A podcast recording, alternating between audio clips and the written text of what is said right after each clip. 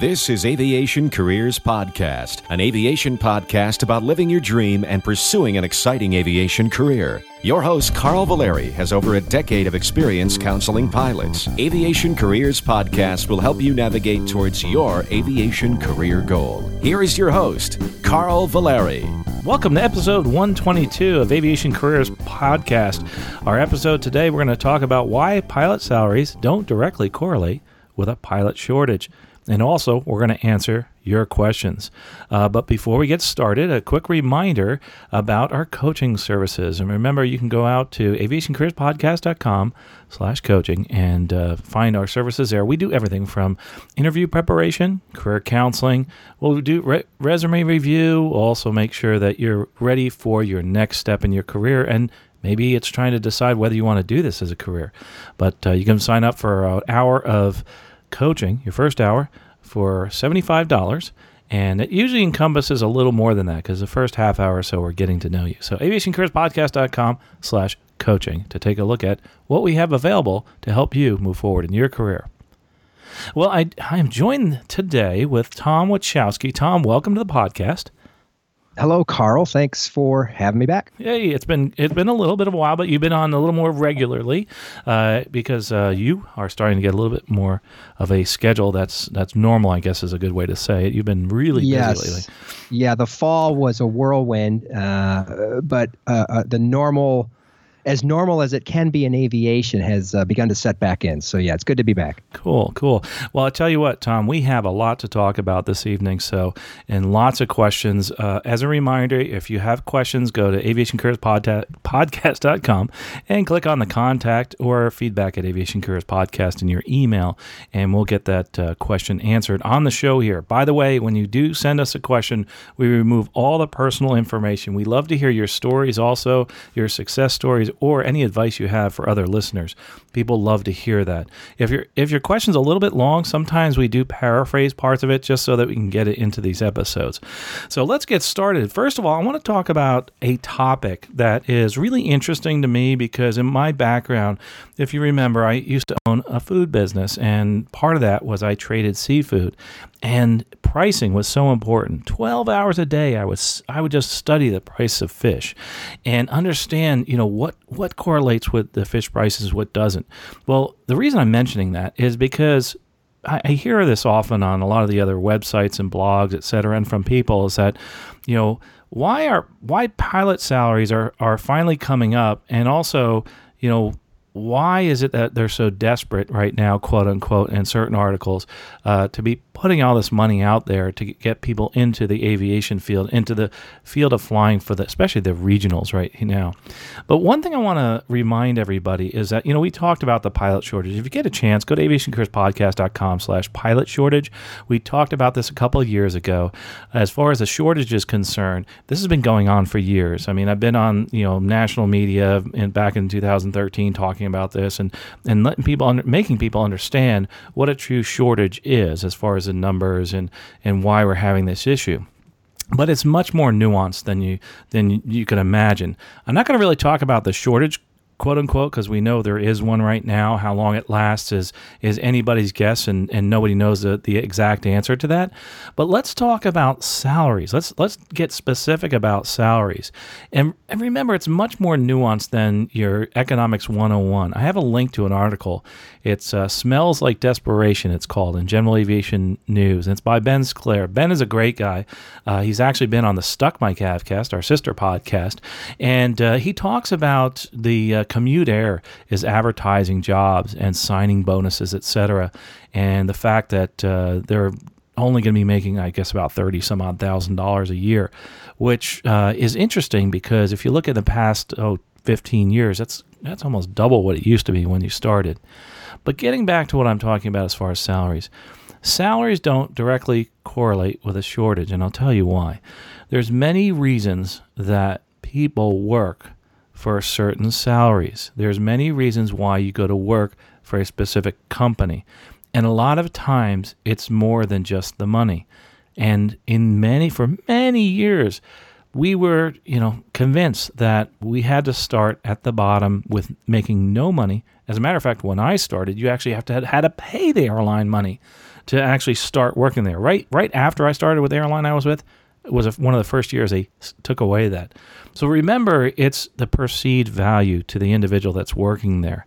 And the value is the fact that they can get the hours to actually get hired with a major airline. Think about it this way if I'm an employer trying to sell you, you, the employee, the person that's just starting, and I say to you, hey, listen, don't worry about your salary. We're gonna we're gonna hire you, and you're gonna get all these hours. You're gonna go on and make your six figure income over at the majors. So don't worry about that right now. But what has happened is they haven't been able to attract quite as many people that way now because of the fact that the majors are sucking so many people into those jobs and also the corporate jobs, et cetera. There's so many jobs that are out there. So they've had to take another approach. And that approach really isn't bringing the salaries up tremendously. It's more the signing bonuses that are going up. And when they talk about the salaries being high at the regionals, another reason they're higher is because of the fact that you can progress quicker. Uh, salaries actually at some of the regionals have been fairly good for, for some years. It's just that people never reach those levels because after five years or less, they're moving on to the majors. So remember, you have to look at it from your perspective. If I'm going to if I say to you, listen, you're just going to work for a dollar a month for the next 12 months and you're guaranteed a six-figure income after that, you might bite. You might say, I'll do that. And that's what was happening years ago. I, I know, Tom, you remember years ago when the sours were nothing because they knew right. that they could get you, and and that was right. the only way you could build that time to move on to the majors. Nowadays, it's it's a lot different because of the fact number one, yes, there's a shortage, and yes, that is a big big factor. But it's more than just that. It's how that airline can sell you on that career and on that fact that you're only going to be there for a short amount of time. So we're not seeing huge explosions in the salaries. We're seeing signing bonuses, and people are still complaining about how low the salaries are, and they will be low. And one of the reasons is the fact that a lot of people are using these as stepping stones. Now, with that said, if you look at some of the regional salaries on, on the top end, you know, looking after five, ten years, those salaries have really gone up. And again, there's people that are making careers at the quote unquote regionals because the regionals they've they've actually evolved into their own major airlines. So your your your pricing structure, your salary structure has changed. So what I'm trying to say is this: the actual salaries are something that are fluid over time. They're dependent on many things, shortages, yes. Also, they're dependent on how the company can sell an individual on that job. It's all about what you do and what you negotiate. Look at look at the different airlines and the different salaries across airlines. You know, it's all what you negotiate when you go to that job. And that's very similar in the corporate world. Corporate world's a little different in that your your salaries start off a little bit higher in the beginning. And uh, and again, if you're in a corporate job, and I know Tom, you've seen these also, some of those jobs are really low because you know sometimes they know that all you're doing is is making you know flying just to to build some hours. So just yeah, from, it ends up boiling down to what the company values. You know, mm-hmm. and, and what I found is a small very similar to the airlines. Smaller operations, it's just not as good. Right. Larger, more established operations, it's better. Right, right. And the other thing too is that um, in any job, let's not just look at airline jobs, but any job, there there is a limit to the amount of money that you can pay your employees. There's a limit uh, based on the amount of money you make. If you notice, airlines are making money, and uh, you know, based on certain models, certain jobs in general you will make less money because of the fact that that business itself, just the business in general, doesn't make quite as much money.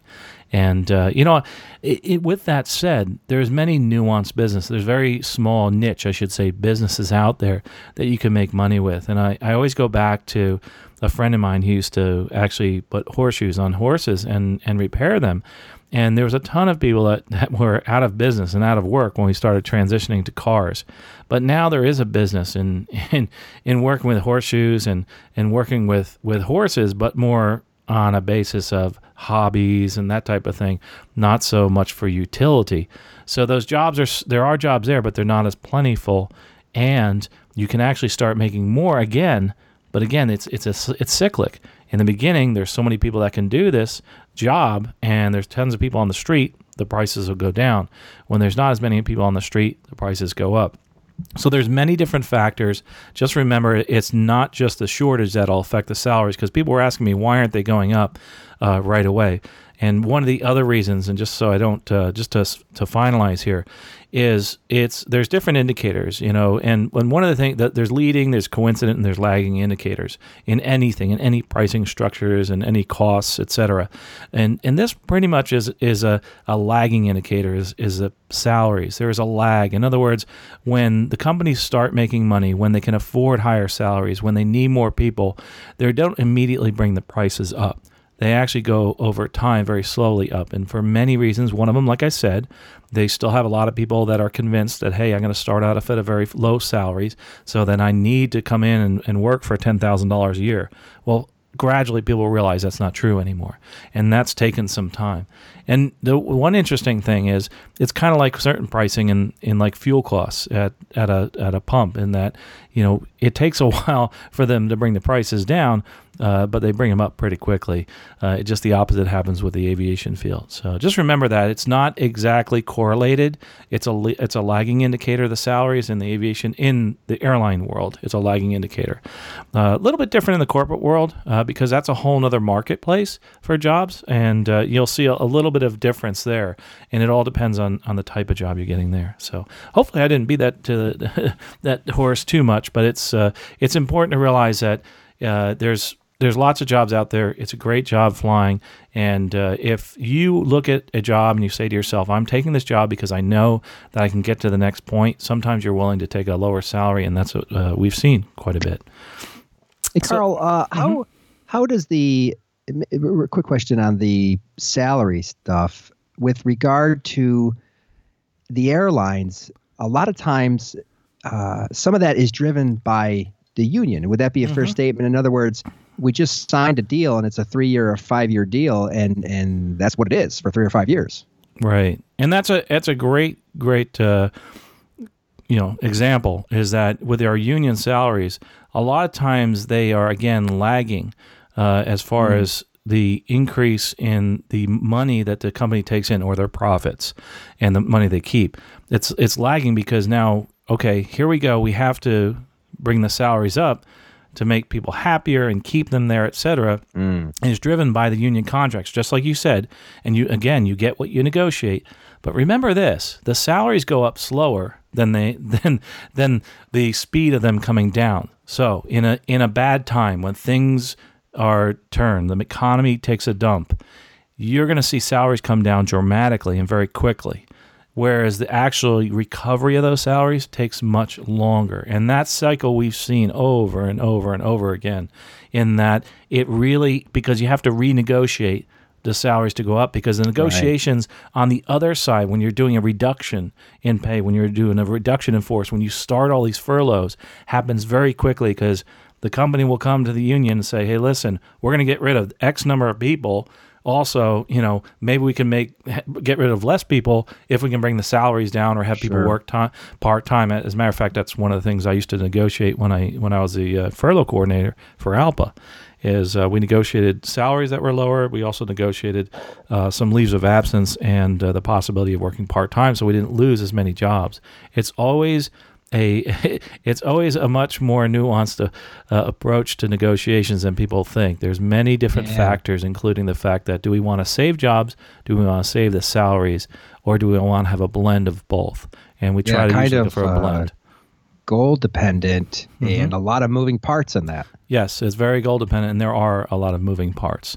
Uh, so, and, and there's, uh, I didn't want to get into all list. Oh, this is the reason why the salaries go up and down because that those things that I talk about, uh, in other words, the perceived value from the person that's taking that job. Uh, it's not just the salary; it's other things.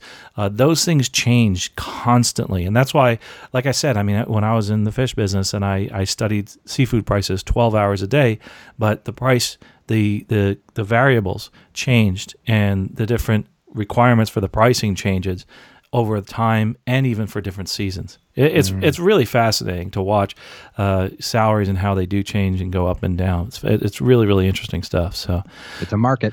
It is a market, and remember, it's a market, and go and prices go up and down. But again, when they go up, they lag. Uh, but uh, when they come down, they lead. So when there's a problem in the in the airlines, when there's uh, furloughs and there's a downturn in the economy, you, you bet your bibby that's going to be uh, coming down pretty quickly uh, the mm. salaries. So anyway, yeah, good. It's good stuff. I think. I think uh, a big thing with the union contracts is that uh, they try to also define other things as far as uh, salaries, but not just that, but also furloughs and how they will furlough people and who gets furloughed, that type of thing.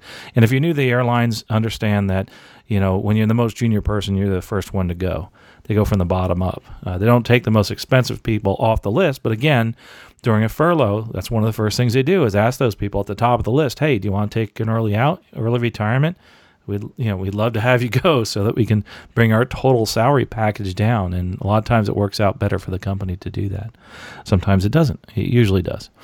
Uh, so anyway, so if you have questions about the salaries and and understanding what's going on in, in, in the world, there's there's one rule, and that's that the rules always change constantly change as far as salaries are concerned. There's a couple uh, general statements I hear from a lot of people. Well, that's uh, if there really is a pilot shortage, why aren't the aren't the salaries coming up? Well, it's a lagging indicator. That's one of the main reasons. And uh, some of the things we expanded on here, but there are some more.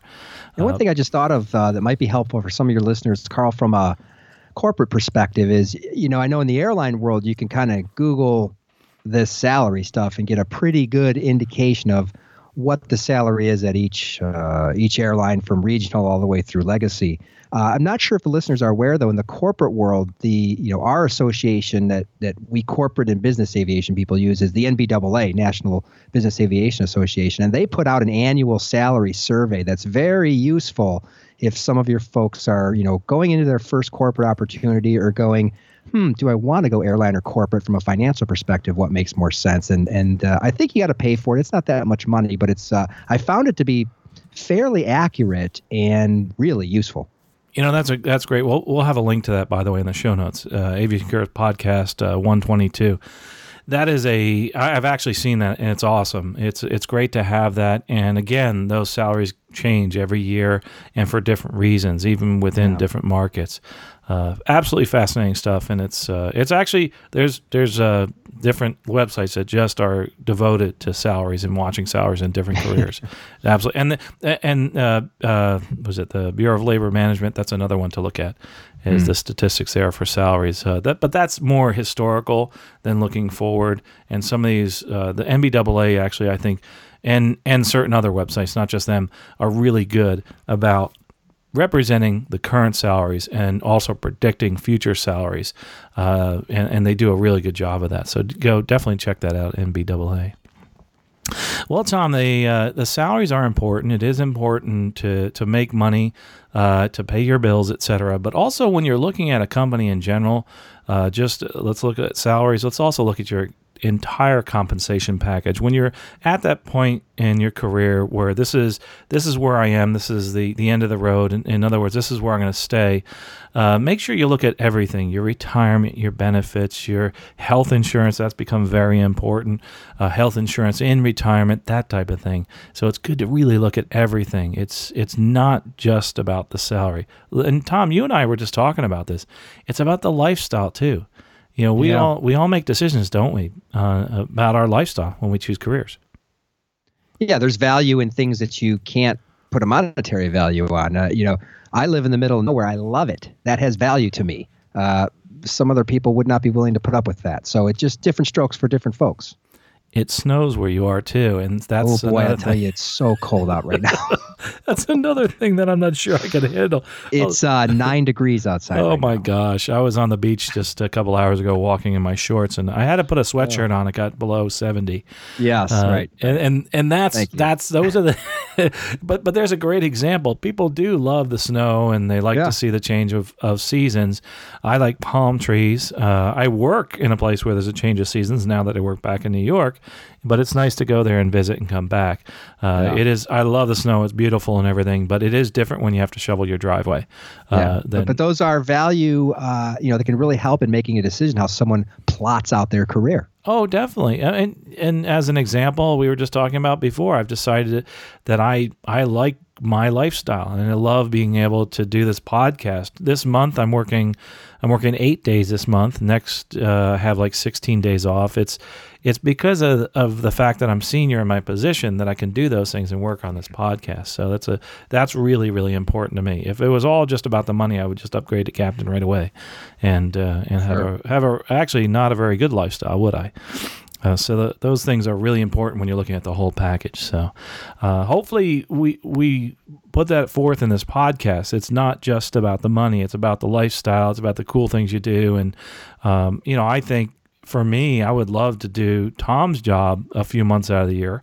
I really like my job a lot, but it'd be kind of cool to see, you know, what you're doing and the different trips you do and that lifestyle. Yeah, it would be neat to switch. Yeah, it, it, and you know it's just it's too bad that that's essentially impossible because it would be fun but also the learning takeaways from doing something like that you know are are uh, they're priceless you know when you see and experience different things in this aviation you know high risk high reliability type of venture uh, those types of you know job swaps or whatever you want to call it it'd be so fun and oh, useful yeah, it sure would be. Uh, but uh, anyway, let's move on to our questions. And if you have questions about salaries, I know we talked about a bunch of things here. Uh, just re- realize that uh, salaries just they don't correlate with the, with the pilot shortage. They you you everybody has their opinions on the different indicators. There's many different indicators.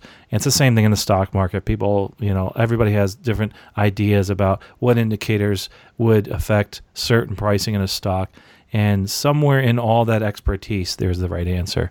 And uh, actually, more than one person can be right. Uh, but the most important thing is what's right for you.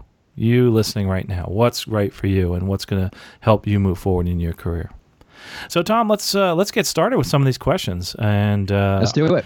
These are some really good questions. By the way, uh, please write in. Uh, long questions are fine. Uh, we take we take everything.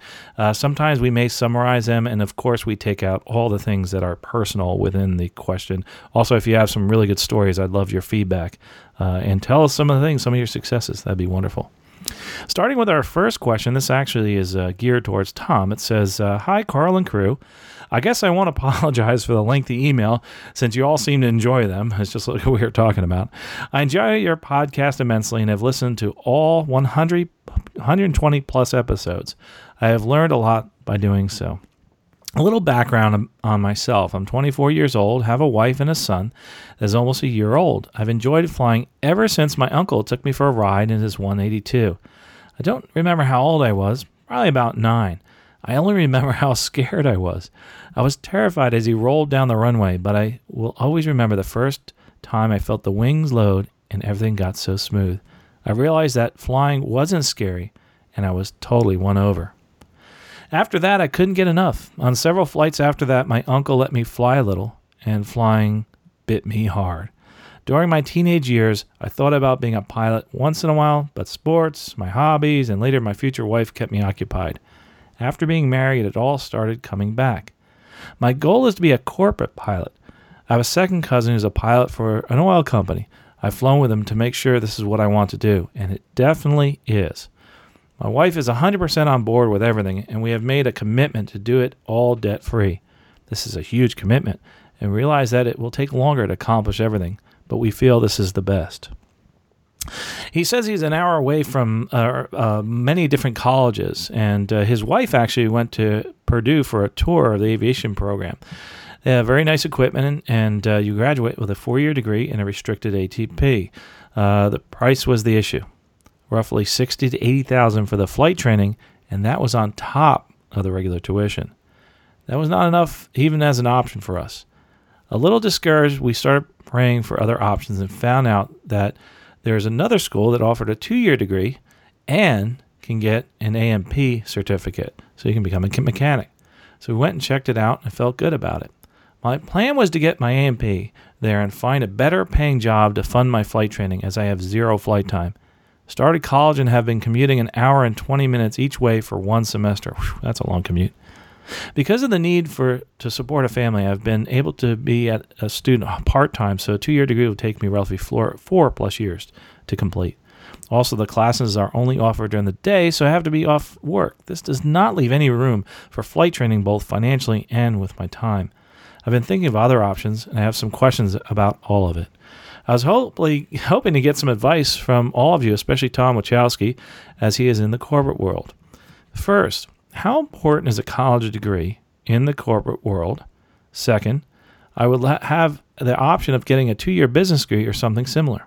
This will allow me to go to school evenings and online as, as it is local and classes are more flexible.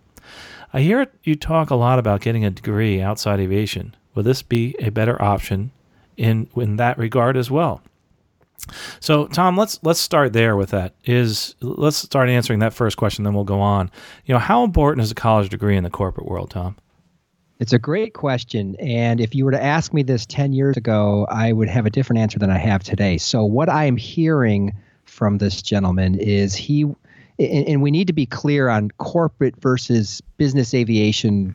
Uh, because what I mean is, if you go fly for a family or if you go fly for a large oil company, uh, those are two completely different worlds with two completely different hiring standards and lifestyle standards, et cetera. So when he says corporate, I'm assuming he's thinking big company because of the reference to the oil company. So how important is a college degree for that?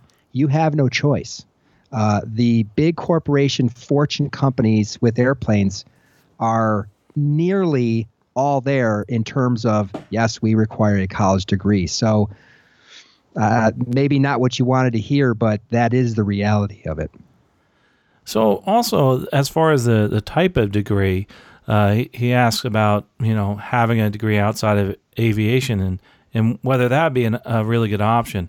That's an interesting question, and I've I've always said it's good to have. I love aviation and love to have a degree, but it is nice to have something in business or, or something similar. Yeah, yeah, and I think that would depend on where he wants to go inside of the large corporation. So, uh, you know, do you need an aviation degree to run and manage a large corporate flight department? No. Uh, does it help? Unfortunately, kind of sort of politically, it does because you got to put yourself in the shoes of big company HR. They don't get aviation, they get degrees, they get paper on the wall. So, and, there, and there's pros and cons to that, by the way. So, when they look at aviation, they go, well, you if you're going to run it, you ought to have an aviation management degree. Now we all know that if you have a business degree or if you have a you know a psychology degree, or you, you learn a lot of the same concepts and philosophies in terms of leading and managing people and operations. But you know, so you really got to go, well, how big of an operation do I want to go for? The bigger, the more structured and, uh, uh, you know, kind of uh, check the box type of thing it's going to be.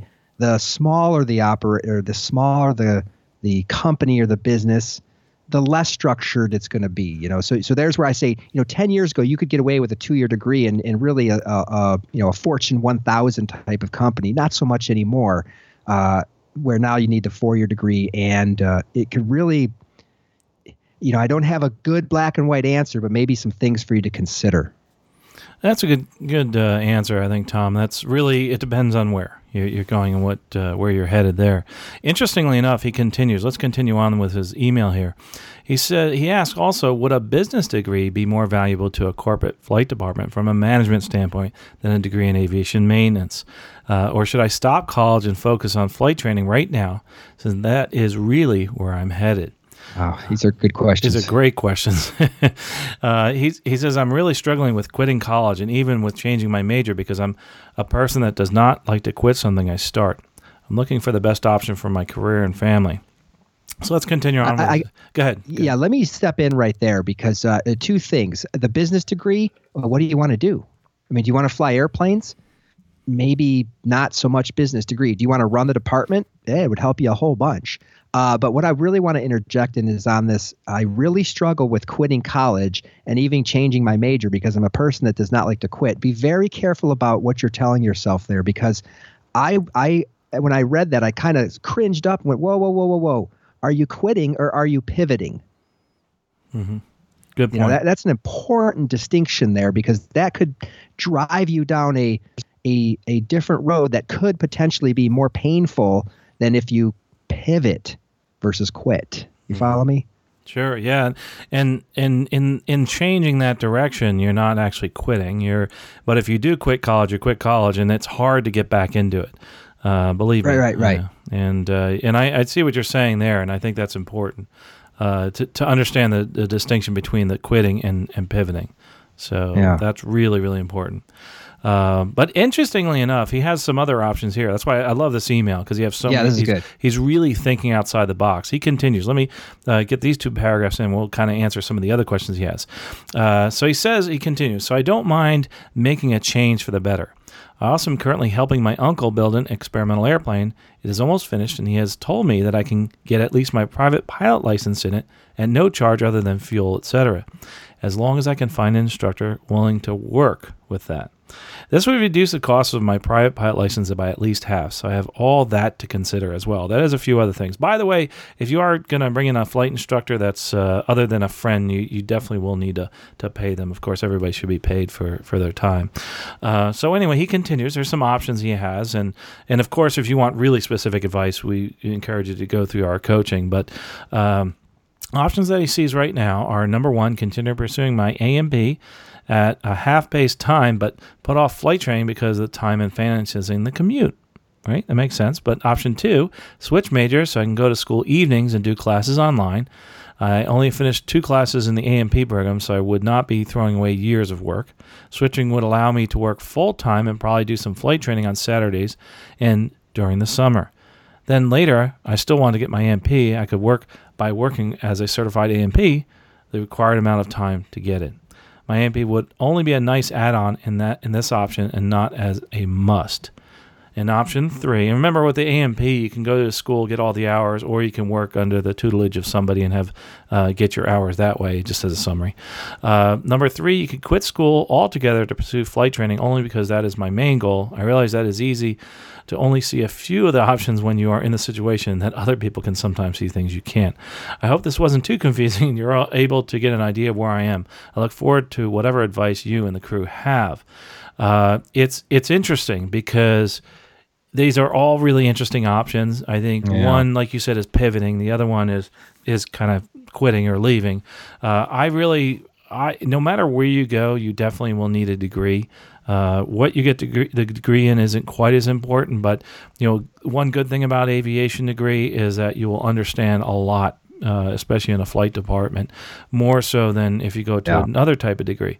You're going to learn a lot of those things along the way. Believe me, I don't have an aviation degree, and I was able to learn all those things, and, and many people do. Uh, but you actually have to look at what your goal is, and you keep leaning towards this A&P, uh, which sounds like a, a very interesting option and a way to make some extra money. Uh, but there are there are many ways, not just just the A&P, and there's many ways to make make that extra money. I think too another thing that's underlying here that I don't think he asked, but I, I'll ask for him is really how important that A&P is to a corporate flight department. Uh, Tom, I, I don't. Good question. It, it, you uh, in many d- departments, it's important, um, and I'm not sure it, it's it varies, and I've heard it's varied throughout. But has it changed over the years, Tom? In your opinion, as far as the the importance? I tell you what, yeah, it's a great question, Carl. I'll tell you what I see is smaller uh, non-business operations, i.e., family, mainly when you're flying for a wealthy family or individual, they love that A&P because it gives them flexibility. That plane breaks on the road, you can fix it, or at least you can, you know, get things going. You speak the language, etc. As you move into the more structured, larger business, where you know you, you don't necessarily work for an owner, but you work for a company through a through an organizational chart. They, they I, I don't want to say they don't care, but you know, when it's on a resume and you're trying to be a pilot, it just doesn't hold the weight. I think that, you know, for the for the sweat equity you put into getting it, and you want to be a pilot, having it on the resume for you know, like the oil company he was talking about, I, I- can't see that being a differentiator in terms of we've got you know five people on the desk here that we're going to interview, and we're going to interview this one because it has an A&P. I can't see that. I, I might be wrong. I've never been in that situation of having to choose, but I just that's what I see out in the world. So a good friend of mine flies for a family, and he was brought into that job because he had 20 years as an A&P, and that has brought them lots of flexibility. Uh, other friends have an A&P, and they've basically, you know, it is not current because the business says, no, no, no, you fly. So I think the real question is maybe do you want to be an A&P or do you want to be a pilot? And I know that's a that might be a little bit of a tough one to swallow as you look at these forks in the road, but that might be I don't know if the starting point, but a starting point. Interestingly, Tom, when you talk about the A&P in the corporate world, uh, there are certain jobs out there, especially like mission flying, et cetera, where they want you to be an A&P. You're Good out there alone right. with an airplane, and and you need to have an A&P and, and do the repairs and sign them off. Uh, it all depends on the on the type of department. Yeah, and ta- Yes. talking about big departments, you're you're going to be flying. Same thing with the airlines, and a, lo- a lot of folks let their A&P lapse, and uh, you know they just don't even use it. It's nice to have that when you have to sign something off in the field. There are some cargo uh, carriers that really like you to have an A&P. Some of the smaller ones, especially, and it's nice to have. But uh, but in general, it's kind of going by the wayside. I have to agree with that, Tom. Is that's not as important with the A&P. Um, Another interesting thing, and and I'm, I love this question by the way, and all the questions you have here, very complex issues. Uh, but one thing that's interesting, and this is a, a sticking point for for some people, he has a PS, and this question is for Tom. Uh, would it be at all possible to find a job in the corporate world where I'd only be required to fly, uh, would not, excuse me, not be required to fly on Sunday for religious reasons? Uh, in general, that's a tough one, but Tom, I'll let you take that. That's a tough one. Uh, I have run across this before, and uh, my experience in the, the select few that have, you know, we've had these discussions is uh, nearly impossible. Now, I say nearly and not totally because of this. I think of, you know, where I fly out of, there is a religious organization that has an airplane. Now, I don't know their schedule, and it's winter, so the thing's locked up in the hangar, and if it's there or not there on Sundays, I can't tell. But I'm willing to bet. I'm willing to bet it's probably sitting in the hangar on Sunday. So, are those, uh, you know, a, a friend of mine, a real good friend, was flying for an individual, wealthy individual who was a man of God. And while they sometimes flew on Sundays, they mostly didn't because, you know, that was important to him. So, not totally impossible, but ooh, you just you just really brought the niche way way down. Now, Carl, what about in the airline world? Interestingly, there is no holidays, there's no Sundays, there's no religious holidays in, in the airline world, but of course there are in the real world. As you move up, Yeah. of course, you're going to have a better schedule so that you can take those days off. If you have to have it for religious reasons, uh, there are ways that uh, people have been able to say, hey, no, I can't fly on this day because of my religion, but it's normally not the case. It's uh, a religious holiday is a religious holiday for certain people. There's so many diverse backgrounds and so many different religions that work at the airlines. Uh, by to accommodate all, it'd be quite difficult. Now, with that said, of course, if you have a very strong religious belief, uh, they will try to make exceptions, but the first thing you're going to have to do is make the exception yourself, meaning that you need to try to get Sunday off in your schedule and say, I'm going to bid all Sundays off. And you can do that. You can actually bid Sundays off, or, or maybe it's Wednesday or it's Saturday, etc. Uh, and as you get more senior, you can always hold those off. For instance, you know, we just talked about it before, you know, about lifestyle. I actually can hold weekends off, and uh, a lot of times I don't. I like to work weekends, but if I want to, I can have every Sunday off all year, and that wouldn't be a problem because of the fact I'm a little more senior. Uh, but we don't. In a lot of businesses, there are no holidays similar to in transportation as it is uh, in being a doctor. I mean, people are always moving, that type of thing, and always getting sick, etc. So uh, yeah, we don't we don't we we uh, they, we don't really distinguish those. But the one thing about working on holidays, sometimes you get extra pay at many of the different airlines. Uh, not in in the corporate world, I don't think that's as true, but um, I do know in certain small corporate environments. I've only flown for families in the corporate world, and those folks usually were traveling during the holidays, but it was usually the day before, the day after. But occasionally, you know, the person had to get back on that day, and and you're on call, and you may have to go. Uh, And I will say this too. Uh, I spent a significant amount of time at a corporation where you know it was business hours, nine to five, and while we were you know available to fly, I, I'm telling you, in my time there, I could count on one hand how many Sundays we flew, and I'm not raising many fingers. So you know, it, it, it really there's a couple variables that drive that, and it's not it it can it's something that you would really need to investigate as you moved along this path of flying for different organizations. And if you're flying for an air ambulance, there are no holidays. Uh, right. That's a good example too. It's right. there's just certain things that just uh, yeah. you you know you won't have holidays off, and a lot of people get sick on the holidays. And uh, know, he's not the first one, I'm sure, that has encountered this. So. Oh, no. Uh, you know, reach out. There's got to be some some folks in that circle who could give you some maybe better advice there. Now, with that said, uh, you can, and, and again, I've seen it happen in the airlines. Say, hey, listen, I can't work this day. Is there anything you can do for me? And I've done this myself and said, I have this obligation, and is there any way I can get out of it? And I, the airline I work for, actually, they said, okay, but you're gonna have to take the days off without pay. I said, fine. I really need to do this. I'm volunteering for this one one event, and I've been doing it for so many years. You know, would you be willing to do this and help me out? And they said, sure. So the best thing to do is ask and, yeah. say, hey, can you do this as a favor? Great yeah. questions. You have a lot of different ways to go in your career, uh, and I'm glad you're thinking through it. So wonderful questions. Yeah. Keep them coming. Yeah, uh, talk that out. I think yeah, I think there's some talking out there left, yes. you know, for him, and uh, which is great. Which is, hey, do it now before you're 5, 10, 20 years into it, going, ooh, I missed that. Yeah. Cool thing is you're young. And yeah, 24 years old. Gosh, you know, I have. Uh, I have books that are older than that. Anyway, the so uh, moving on to the next question. Thanks again for that question. We uh, have a short one here. It says I'm looking for a good accelerated flight program. Are there any better, quote unquote, less expensive ones than all ATPs? I realize that in most cases you get what you pay for, but I'm just checking around. Thanks. Uh, obviously, there's there's different ones out there that are are less expensive. Uh, bigger companies like ATP, they advertise a lot, and we hear about them all the time. Uh, it's a good organization. You know, I've I've uh, just like anything else. There's been mixed results with different people. I think a lot of it's what you put into it, also. Um, but yeah, there's there's different places that are less expensive, and but you have to you have to sort out what's out there, and you have to do the research. Uh, wish I had a directory in mind, but there's uh, if you look up multi-engine training, especially in your local area, you'd be surprised what you find, and that's what I did uh, that's word of mouth. And I said, hey, this is a great school.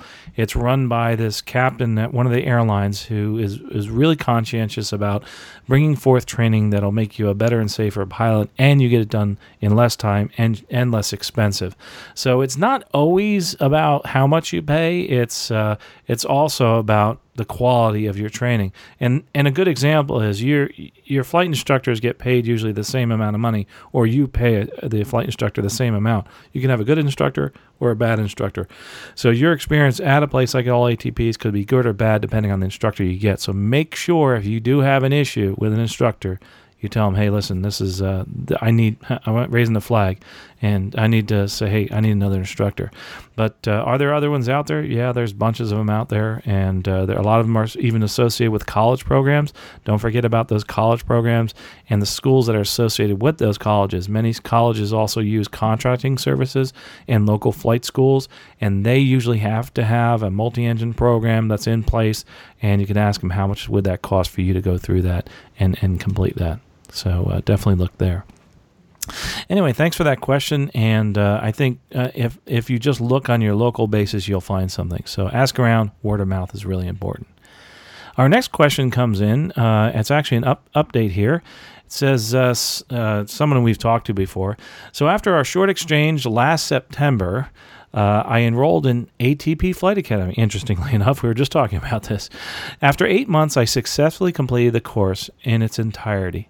I was quite a period in my, it was it was quite a period in my life filled with intense training and stressful check rides. I was in their standardization class on course to be flight instructor until I dropped out to move home one eval flight away from being signed off as an ATP instructor.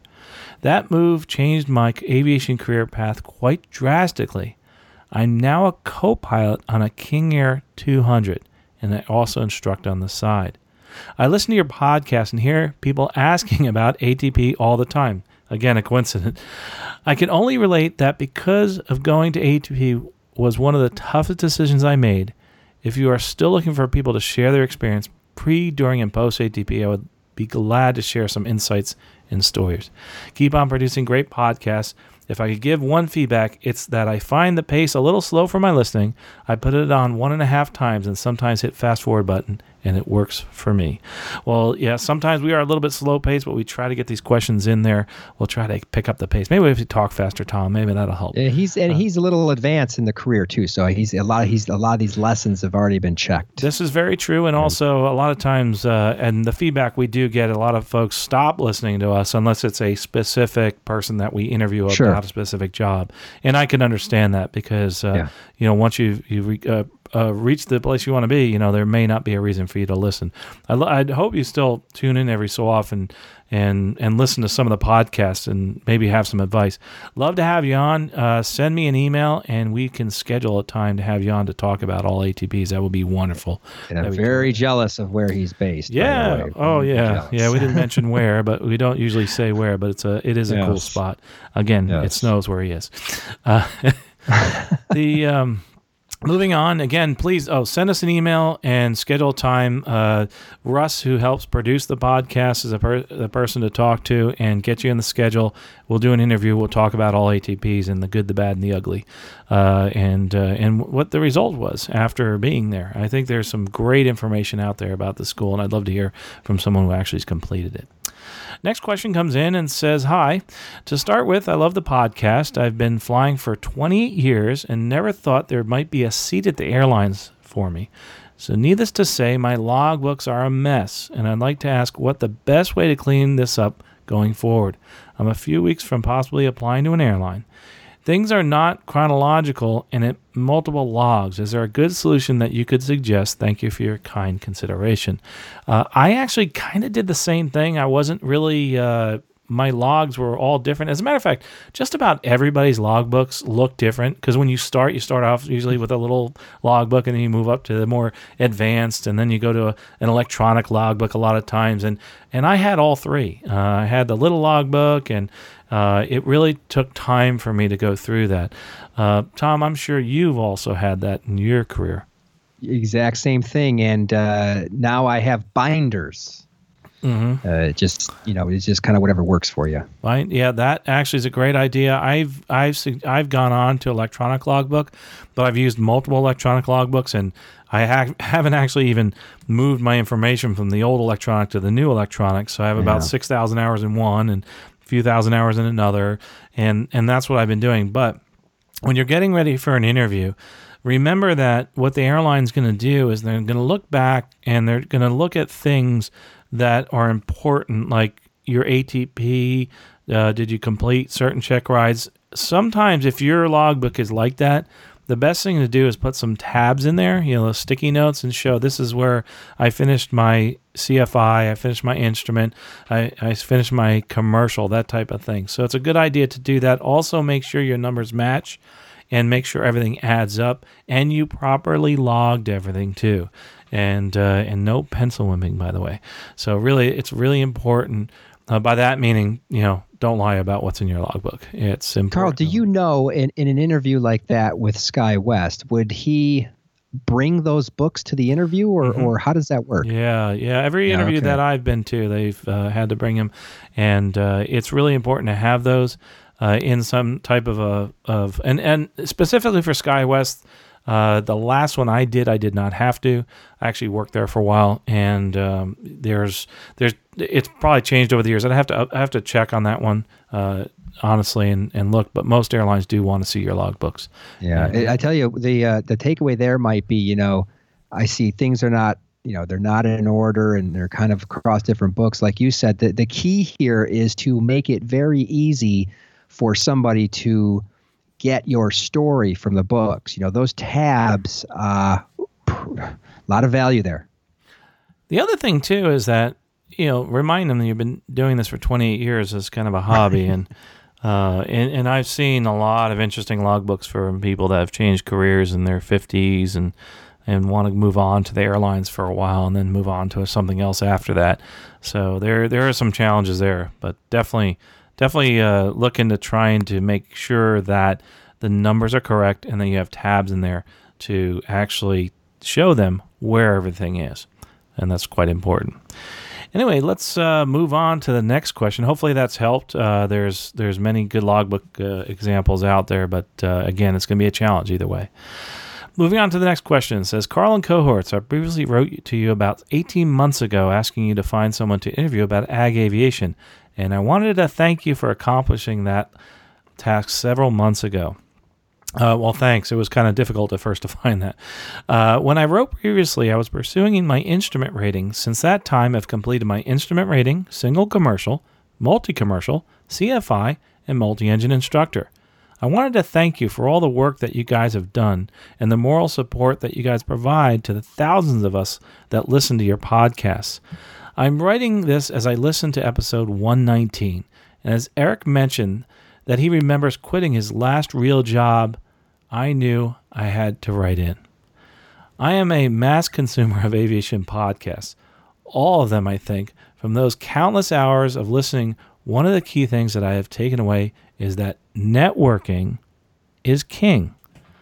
So, since I learned that fact, I have put myself out into the local flying community as much as my work schedule would allow, and I joined a local flying club the same one as Russ Rosleski. Russ is actually a co-host of Stuck Mic AvCast, where I have been serving as director of maintenance for the last year. That's totally cool. And uh, Russ, actually, I talked to him before this, and he said uh, he remembers you and or actually knows you, and that's pretty pretty exciting.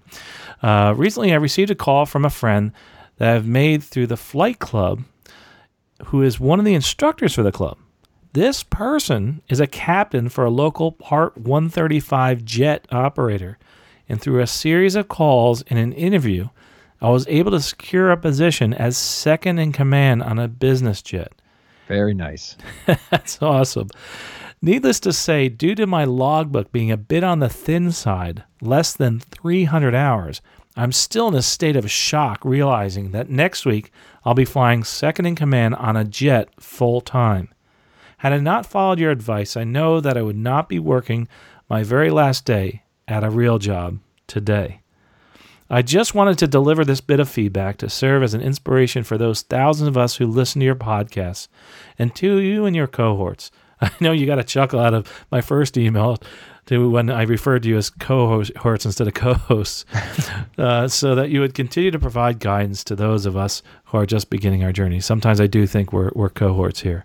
P.S. Time to listen to the latest edition of Private Jet Podcast. Hey. It is especially relevant to me now. Well, Private Jet Podcast, of course, is uh, hosted by Tom Wachowski. It's an awesome show. Uh, some really cool information there, and uh, really great job, uh, Tom, putting that together. I really love and enjoy listening to that. So I tell you who the great job goes to is this guy for landing in the right seat of that jet. I mean, that's an that's an unbelievable accomplishment. And, and for everybody listening, look, I, less than 300 hours. So so you know it is possible.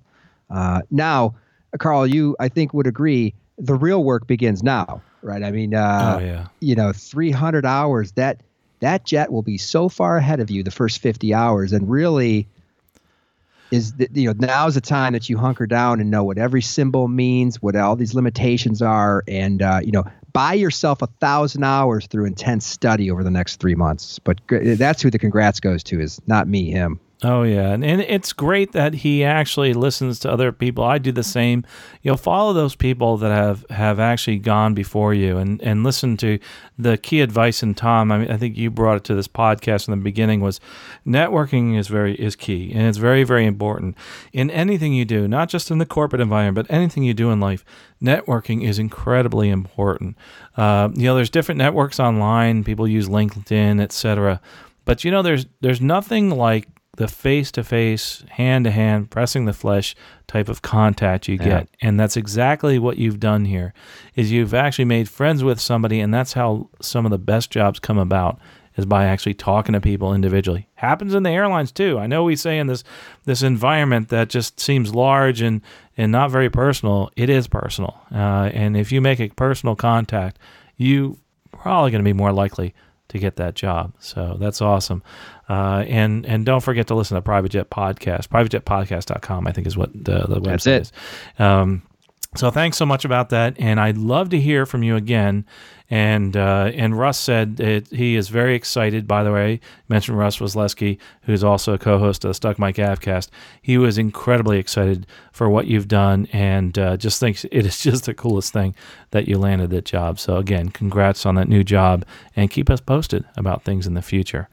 Um, the next one comes in. I think we have time for one more here before we close out. And this comes uh, from a friend in Canada here. Uh, says, Thanks for everything you do. I recently discovered your podcast and has been an extremely valuable source of information. Uh, apologies in advance for the length of this email. Uh, the one of the things I might do a little paraphrasing on this because it is a little bit longer and there's some uh, uh, personal stuff in here. So I just want to quick. We'll go through some of the highlights. He's 31 years old and lives in Canada, and my career background is in accounting and finance. I have a good job, earning a very good salary in the oil and gas industry. While I like working in the industry, my true passion is aviation and travel. Also almost finished an ex- excuse me an executive MBA program at a top-ranked business school, and completing this course has made me think about my priorities in life and my career. I'm now extremely focused on making a switch to the aviation industry, and I'm even thinking about crazier ideas like becoming a pilot. The prospect of getting paid to do what I really do with my vacation time is extremely appealing. Even if becoming a pilot isn't possible, then working for an airline in a professional or managerial role would certainly be the next best thing. One major barrier is my current salary and career. Currently, at 31 years old, I'm earning about the same as a junior captain at one of the major Canadian airlines. Uh, you know, further, they furthermore, the average salary for graduates of my MBA program is about 250,000 three years after graduation. That's uh, pretty darn good.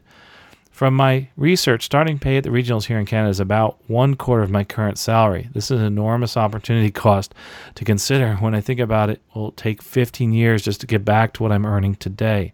That alone, what I could do be, let alone what I could be do earning in the future. Uh, however, I'm really trying to think about this from a quality of life perspective. This is no point earning lots of money if I'd be happier in a different career. I was hoping you might be able to help me out in answering a few of my questions. Before I answer some of your questions, I just want you to know I had the same problem. I was making as much as a triple seven captain makes today, and I said to myself, you know what? I love flying, and I'm going to do something that I really, really enjoy. And it's a little over 15 years later, and uh, the salary isn't quite where I was, but I'm enjoying it, and my quality of life is awesome. I basically work a part time job and my full-time job seems to be podcasting and it's it life is absolutely wonderful oh and by the way i can just kind of fly everywhere in the world for free pretty much and it's a wonderful thing so i think that's that's something to consider but really consider it uh, with a lot of forethought because that's a lot of money to give up. There's a lot of things to think about there. So you and you have to go do a lot of soul searching uh, because it, it's tough to leave a job that's making a lot of money. It really, really is. Uh, so, number one, he's applied for a few jobs at major airlines in strategy, network planning, finance, accounting, and investor relations with no success so far. Uh, we want to know if I had any advice on applicants to the aviation industry uh, for presenting cover letters and resumes, etc. One of the things is not having industry experience. I think that's really important to try to do that. Uh, sometimes it's best to start small and by starting small possibly help out in a, in a business that's in at your airport or locally an fbo that type of thing. Help manage that. Managing even help managing an airport part-time.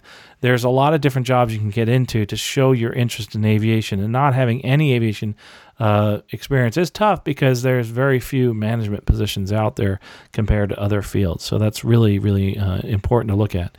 Um, there's another interesting thing he brings up too. Is his next question is, you know, how feasible is it to complete flight training while being employed full time in a potentially demanding job? That's really tough. Uh, you know, there's there's a time when you will have to bite the bullet and move on to your flying career. I came to that point myself. A lot of the people have done that. You've heard them talk on this podcast. You'll you'll know it when you see it, kind of thing. There's a there's a point where you're like, oh my gosh, I need to do this now. I'm this but this ball is rolling. I'm getting some steam, and it's time to move forward. Um, as far as uh, the other questions he has are more for the regional pilot shortage also existing in Canada. There is a shortage in the U.S. and Canada. It's it's not quite like here in the U.S. So the industries are a little bit different. But yes, there the, there is a sucking sound into the into the U.S. because of the fact that it's not that hard to move your license to the United States. As a matter of fact, that's his next question was how transferable are U.S. and Canadian pilot licenses and ratings. Well, I actually sent this one to Eric Crump, thinking he'd come up with a funny answer, and he did. And I'm gonna I'm gonna quote Eric Crump in this answer. He says, "It's cake simple. Take the FAA knowledge test. Go visit a FSDO. You've got your license. So that's what you need to do. So that's quote unquote cake simple, meaning easy as pie or easy as cake, I guess, in his his terms. So it's really simple to do. Uh, there's a process. We have links to it in the podcast and the show notes on how to go about getting your U.S. license. Uh, Canada is different, uh, different market, but it's it's growing. Uh, not quite the shortage they have here, uh, but there's certain challenges in Canada too. So make sure uh, you, you think about you know, do I want to come to the U.S. and fly full time? Do I want to stay here or do I want to go back to Canada? Your options are well, very, very open. Uh, I know quite a few people have come to the U.S. and worked for the regionals and then come back to uh, Canada and worked full time. Uh, but there's lots and lots of opportunities here. It's just across the border, but commuting back and forth to Canada is not that tough, so it can be done. I see a lot of uh, C registered business jets too. Mm-hmm a whole bunch of them. So don't ever give up on the idea of flying uh, corporate up in Canada. There's there's actually some really cool airplanes made up there, aren't there? Uh, uh, right. Some of the best. some of the best. I was hoping you'd say something. Uh, and and I actually uh, let's see Canadian uh, jets I've flown CL sixty five right the Canadair the yeah. the regional jet yeah. actually that's yeah. a, I guess it's the CL sixty the Challenger. Am I right? Uh, the, the, the CL60 is essentially the Challenger. Challenger. Okay. Yeah. That's close. I obviously don't know my Canadair jets. So don't get on me that well, but they're, they are good airplanes. They last long and uh, fly well. And anybody who's flown them can tell you that. Uh, there's some great aviation manufacturing companies in Canada, and who, some, by the way, if you follow the headlines, could use a little MBA help. Yes, they could yeah, so there's opportunity there. That's actually not a joke. There really is. Oh yeah, yeah, opportunity. Yeah, as a matter of fact, uh, an airline just announced that they're uh, a U.S. airline is uh, is going to a maintenance facility up in Canada. As a matter of fact, one of the airlines I flew for, actually SkyWest, did a lot of maintenance up in Canada. Uh, hmm. So there's a lot of that going cross border as far as maintenance is concerned. So something to think about is uh, not just in the airlines, but also an MRO maintenance, repair, and overhaul companies. There's a huge opportunity there. Uh, but there are opportunities, obviously, in the aviation world, flying and doing management in airlines. But uh, but it's it's tough to get into. It's just like anything else. But you have to uh, you have to get your network in there. And how do you do that? You get out there and and you network, network, network, and you'll find it. You'll find the position you want eventually. Well, gosh, Tom, I wish we could keep talking all night, but I am. That's I'm, an hour. it is, and I'm running out of voice here, uh, as you can tell. Sorry about that. Uh, but I think one of the most. Uh, this is really interesting because a lot of the questions that have come in are are very nuanced and they're very specific for the individual. Of course, if you need specific advice, we do have that through our coaching services. We can't obviously get into some of the real personal things in your life. Uh, and just to let you know, the the first hour is is seventy five dollars as far as coaching with whichever coaches you pick here, both with Tom and Paul, myself, and Eric. Uh, we're also bringing on a couple more. And usually during that first session, it's usually two hours. It takes us about a half hour to an hour just to get to know you, and then the actual coaching starts. So some people ask about the buy one get one free. It's not really buy one get one free, but the first hour session usually lasts two hours. Uh, so it's it's almost like getting an hour for free. But we need we need to glean a lot of background information we can't get from from an email. It's best to do it over Skype or we do it uh, actually uh, in in writing. Also, Another thing that I wanted to do is uh, before we, we close this out, and I wanted to do this in the beginning, and I should have, a quick congratulations to one of our uh, coaching clients who is getting ready for an interview with an airline in a very specific program. As many of you know, Envoy has this program where you can go in as a helicopter pilot. A lot of the veterans uh, that are helicopter pilots are going into this program, and it's a transition. It's a rotary wing transition program, and uh, this person was accepted after we got them ready for their interview. Hats off to this person for doing that. Great job, and to all those other people that have applied to that program.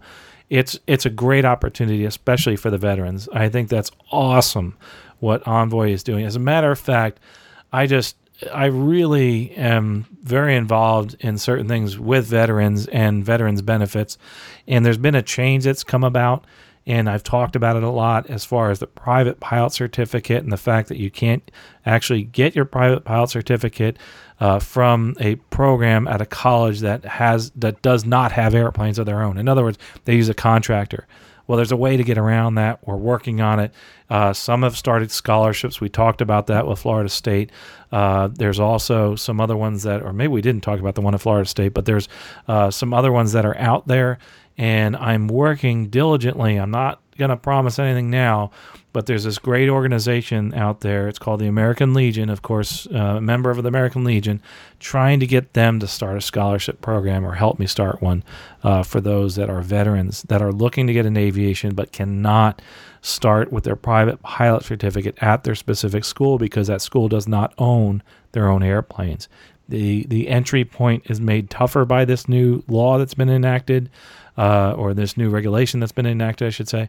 Uh, but we need to move forward, and we need to help our veterans that come back and, and move forward in their careers. I think it's uh, it's a great thing that people have, have have moved forward with this already and have scholarships for those of us or for those that are coming over as veterans, and I think that's important. Uh, so hats off to that person that did that and to all of you that have have actually moved forward in your careers. I love hearing these emails. It kind of it helps me move forward. It helps me uh, get more energy to be able to do these podcasts uh, because they're a lot of fun. And uh, it's also a passion of mine is to help people move forward in their careers. One of the things that's been really difficult for people is that they go out on the internet now more than ever to get information. And out there on the internet, you know, Tom, you know this. There's there everybody has an opinion, and sometimes people hide behind a character, say, or, or within a mm-hmm. message board. You you've seen some of that negative information, oh, I'm yeah. sure, Tom. And, sure. And I tell you, you don't know what the truth is when you're out there looking for information. Just remember, there's there's lots of people out there that want to truly help you. We're one of them. There's many other people that are great mentors out there, and that's what we're trying to do is to bring forth those people that are trying to help you by bringing people in and interviewing them, by answering your questions, by bringing different viewpoints about the different careers, by giving you a real honest opinion by people that are actually working in the field and having them come on and talk about it, as opposed to going online and having somebody write or rant online, we may not know if we're getting the right information or if this is just somebody who's not real or is having a bad day. So we hope that by doing this podcast, we give you some really good information, and we hope that we give you the, the right information, the correct information. And I want you to hear all different opinions about different jobs. And I want you to hear the good, the bad, uh, the great, the, the wonderful stories, the, the stories that have been challenges and, and the failures and also the successes. I want to hear all that on this show and I want to bring those to you. So please keep sending in your emails about any stories or anything that you've done in your career that would help people move forward. Well, gosh, Tom, uh, I appreciate your coming today to do this podcast with us. And obviously, Tom's going to be here more often. So uh, if you have questions about the corporate world, he's the one to ask. And also, he has a great podcast, the Private Jet Podcast. Is there any other way that we can uh, get in touch with other than here at the podcast? You know, I think that's the best way, Carl. I know you always forward those over to me, and we end up uh, getting in touch pretty soon. So, uh, uh you know, s- you're reaching out to me through Carl or the Private Jet Podcast site. Both of those work, and uh, I appreciate you having me on. It's always fun answering these questions. Uh, you know, it wasn't. It may feel long ago, but it wasn't long ago we were asking the same questions, and uh, with a couple decades of wisdom under our belt now, hopefully we are providing some help for people to shorten the path Yes, and uh, and that path is is sometimes very varied, as you can tell by the people it that is. are here uh, that have written in. You may us. not always know where that path is. No, you may not have seen the path yet, yeah. but the worst thing to do is just sit there and do nothing, and yeah. and that's one of the main reasons that. I, I always end the, the podcast the same way is that if you're in a situation, if you're sitting there trying to figure out which way to go, the, the best way to, to to move forward is to do something. is to move. Just take one small step towards your career goal, towards your life goal. And then what happens is this that one small step didn't seem that tough. So taking the next step doesn't seem that tough. And all of a sudden, you've made 100 steps towards your goal. And soon enough, you'll be the same person writing in after 18 months or after two years or three years, telling or 300 us, hours or 300 hours, flying a corporate jet, and and you're you're we're going to hear your story on here because of the fact that you just took that one step and moved forward. You know, one of the things that, and this was told to me many many years ago, when I you know couldn't figure out where to go and what to do, is, is just to move forward and take that one step, and it works. And uh, Tom is a great example of that. Uh, Tom has constantly been moving forward in his career, and uh, and has brought so much to the aviation world. And and we've seen, you know, you evolve over time, and uh, I really appreciate what you've done for this podcast. And and without Tom, we couldn't have grown like we have now and uh, has done a terrific job. So thanks, Tom, for for all you You're do. Too kind. Yeah, well, especially now it's been a few years that you've been helping out, and and it's been uh, wonderful working with you and and bringing this content to to so many different people. It's going to be exciting in the in the years ahead.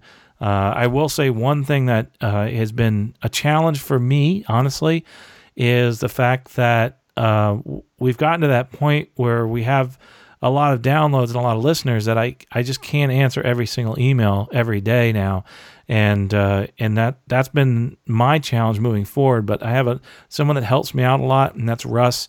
He's been answering everybody's email. That's all he does all day is answer. Well, he does a lot of other things. He helps out with with the scholarships guide and everything else, and helps produce this. But he really is a big help. So sometimes you won't hear from me because we get hundreds of emails every day with questions and and I appreciate you bringing those to us. But again, if you have a question, send it to us feedback at aviationcareerspodcast.com or click on the contact tab. Well, guys, again, listen, take that one step today to move forward in your career. It may be a small step, it may be a large step. And if you've done that, tell us about it. Write us so that we can share with everybody else. We'll talk to you next episode and safe flying. You have been listening to Aviation Careers Podcast, an aviation podcast about living your dream and pursuing an exciting aviation career. This aviation podcast is produced by the Valeri Aviation Corporation. Although host or guests may receive compensation for products and services discussed in this podcast, compensation never influences our opinion. Before purchasing any product or service, you should always do your own research. Music by Billy Wheeler. All rights reserved.